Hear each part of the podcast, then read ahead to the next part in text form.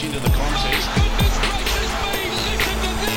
It is Wednesday, the 6th of July. Welcome to Afternoon Sport. Tim Gilbert here. I'm joined by my co host Shane Lee. How are you, Shano, on Hump Day? Not too bad. It is Hump Day, mate. I'm off to a friend's farm with the girls um, tonight, so we're going down to Berrima. It's going to be cold down there, mate, but it should be good fun. Oh, I love Berrima. What a, what a beautiful part of the world the Southern Highlands is. Look, we went to the RSL, the local RSL, last night, and um, I'm looking at the menu and I thought, I've got to have a schnitzel, double pepper sauce. It, it, it is, is it always, if you're not a vegetarian or a vegan, it's always the fallback, isn't it? It is the go-to, mate. There's nothing better. I, I love a, a good snitty. It's got to be. I don't like any of the cheese or stuff on top. It's a nice plain snitty with a bit of lemon.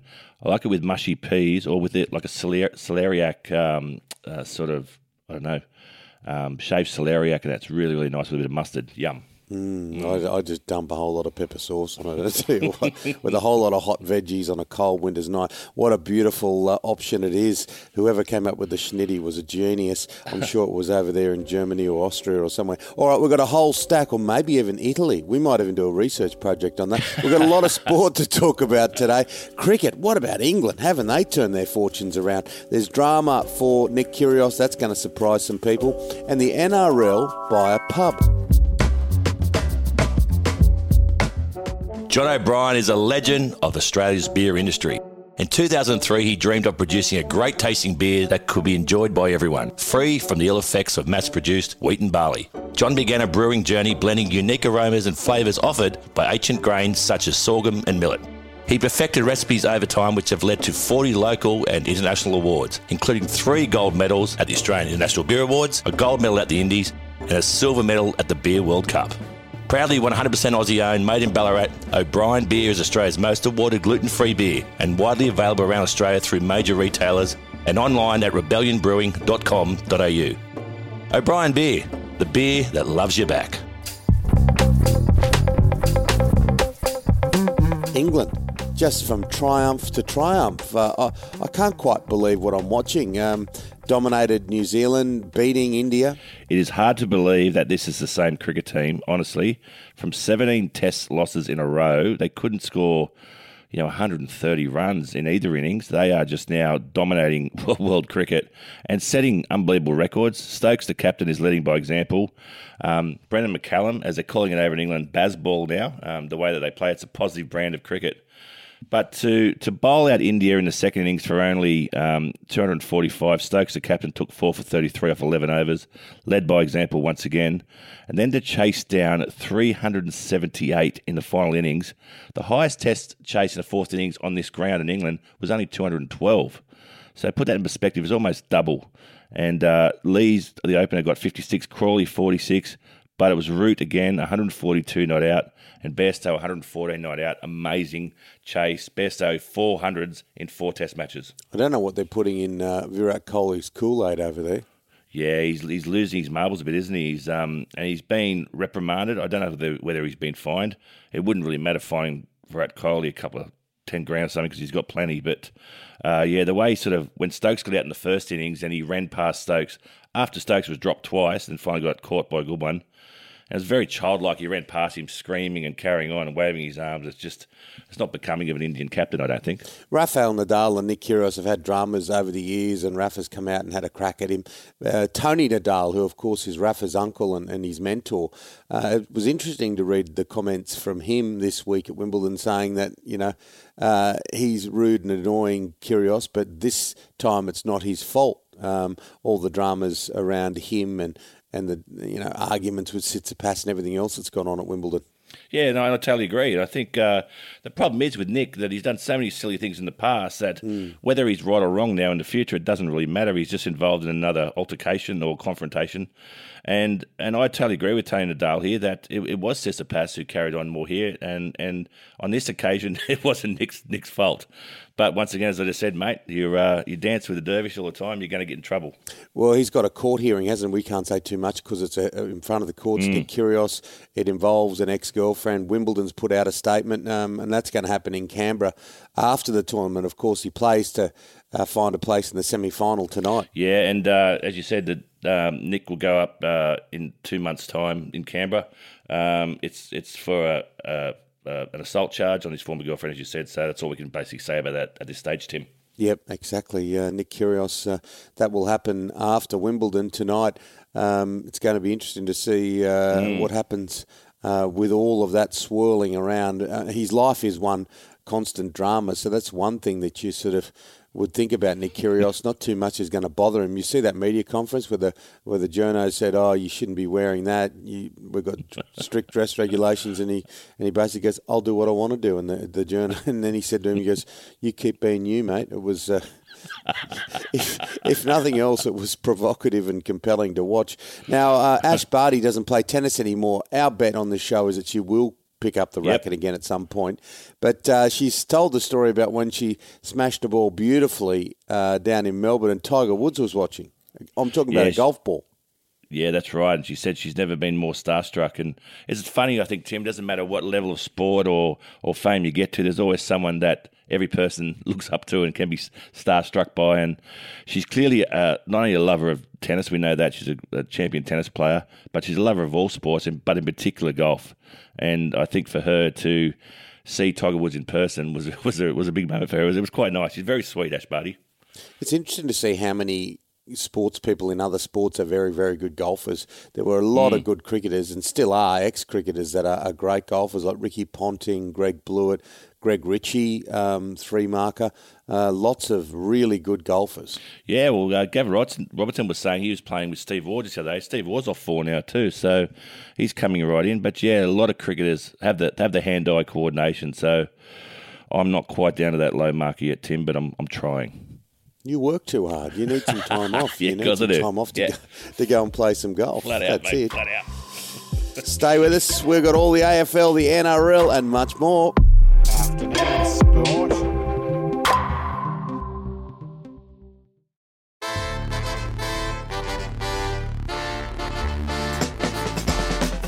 So the Socceroos and the Matildas are going to play in Brisbane, Suncorp Stadium in September. I think there's a lot of interest in and around the world game now that the men's team has qualified for the World Cup finals. And of course, we are next year holding the World Cup for women in Australia and New Zealand. Yep, this is the big campaign lead up to the World Cup for the men. Mm. Um, so they play New Zealand September 22 at Suncorp, as you mentioned, uh, prior to going over to Qatar uh, for the World Cup in November. Uh, and the girls take on Canada September 3. So that's the build up for, for the World Cup here. So, yeah, two, two big matches. I still can't believe that Socceroos have actually qualified after the difficult position they put themselves in, but they're there and um, they seem pretty pumped. It's not going to be a huge game against New Zealand. I'd like to say, see them play a bit harder team prior to the World Cup. Once you get into that World Cup knockout, it's going to be game on. But um, that's all they can do at the moment is just keep winning. It was a bloody gutsy move by Graham Arnold, wasn't it, to bring oh, the grey wiggle on? I like that was like that'll go down in sporting history. Uh, um, what's the old saying? No guts, no glory. Yep, that's it. And uh, amazing, yeah, to bring him on. He's pretty pretty um, down earth too. That the goalkeeper there. He's he hasn't really carried on much since, and um, he's obviously got a job to do come the World Cup. AFL, um, how do you think the Swans are going? They've got a big game this week. I'll, I'll be there Friday night for this one. Yeah, it's a must win match uh, for the Swans. Uh, a big, big game. Interesting, on the weekend, you saw a really ridiculous charge. Uh, Eric Hipwood from Brisbane um, pushed uh, a Western Bulldogs player into the back of an umpire. Mm. It was a careless thing, and he's been fined $2,500. The ruling was that it was careless, but not a high careless charge. so it was only doing a, I know there was a difference between careless and high careless, but apparently there is in AFL. Um, but the umpire does did get knocked over. So, like in any sport, mate, the umpire's got to be protected, and uh, hence why you got a two and a half thousand dollar fine.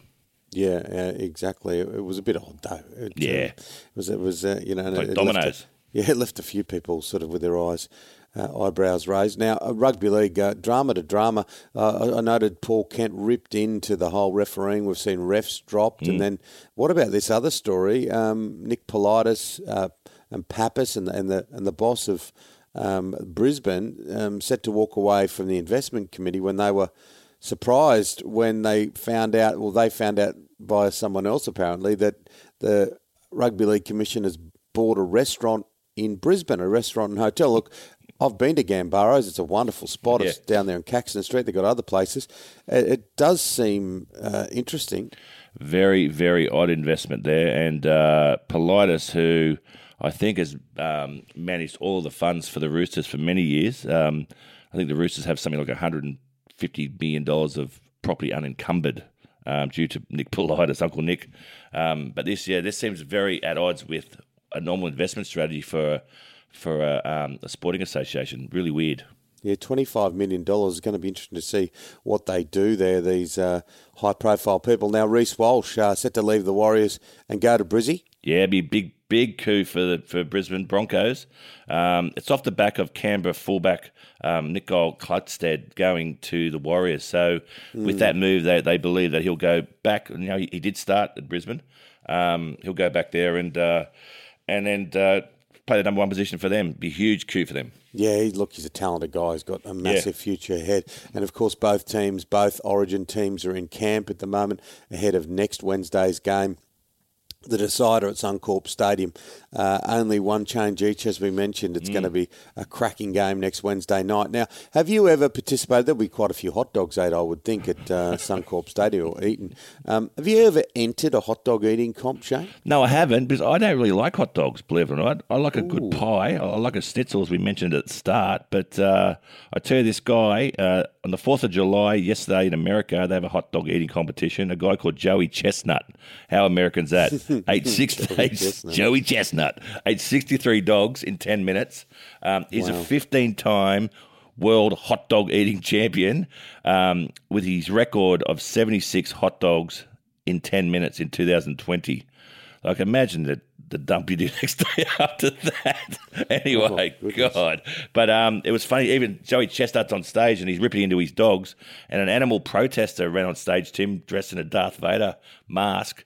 And um, Joey Chestnut, mid eating hot dogs, tackled him, put him in a chokehold, choked out Darth Vader. They got him off stage and he continued eating his hot dogs. That is some sort of That is that is an American story. That is some sort of Star Wars hot dog eating comp.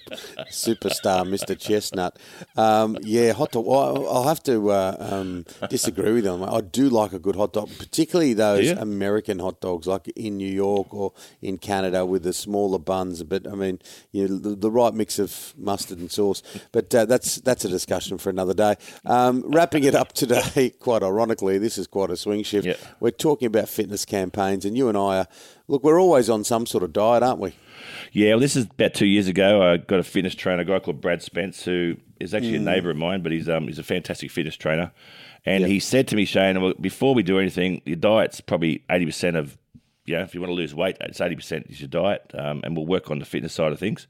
So he asked me for a whole week to write down everything that I ate. Um, he said, "Don't lie. It's only cheating yourself. Write everything down, and I'll call you on Sunday night to get exactly what you ate during the week." And uh, about eight thirty on a Sunday night, he called me and he said, "Mate, you haven't sent through your list of food." And I said, "Because I haven't finished yet." I haven't even had my main meal." he said, "He goes, oh, this is going to be tough training you, mate." Oh yeah, oh, I, I don't know what I'd do if I had to write it all down. It, uh, I know I'd run out of ink. That's it for afternoon sport today. Make sure you hit follow or subscribe wherever you listen. A big thank you to our sponsors Our fantastic sponsors, O'Brien Beer, the beer that loves you back. and our great producer Dan McHugh. We're back tomorrow with your daily dose of sport. We'll see you then, guys. Take care. Building Resilience Podcast. They play in different arenas, but sports and business have massive similarities. Elite athletes and top business leaders flourish through the physical and psychological demands their high stress careers place on them. The Building Resilience podcast explores the world of sport and deconstructs the tools and ethos of world class athletes that can help us create growth and optimize business and life. Come find the Building Resilience podcast on your favorite podcast app.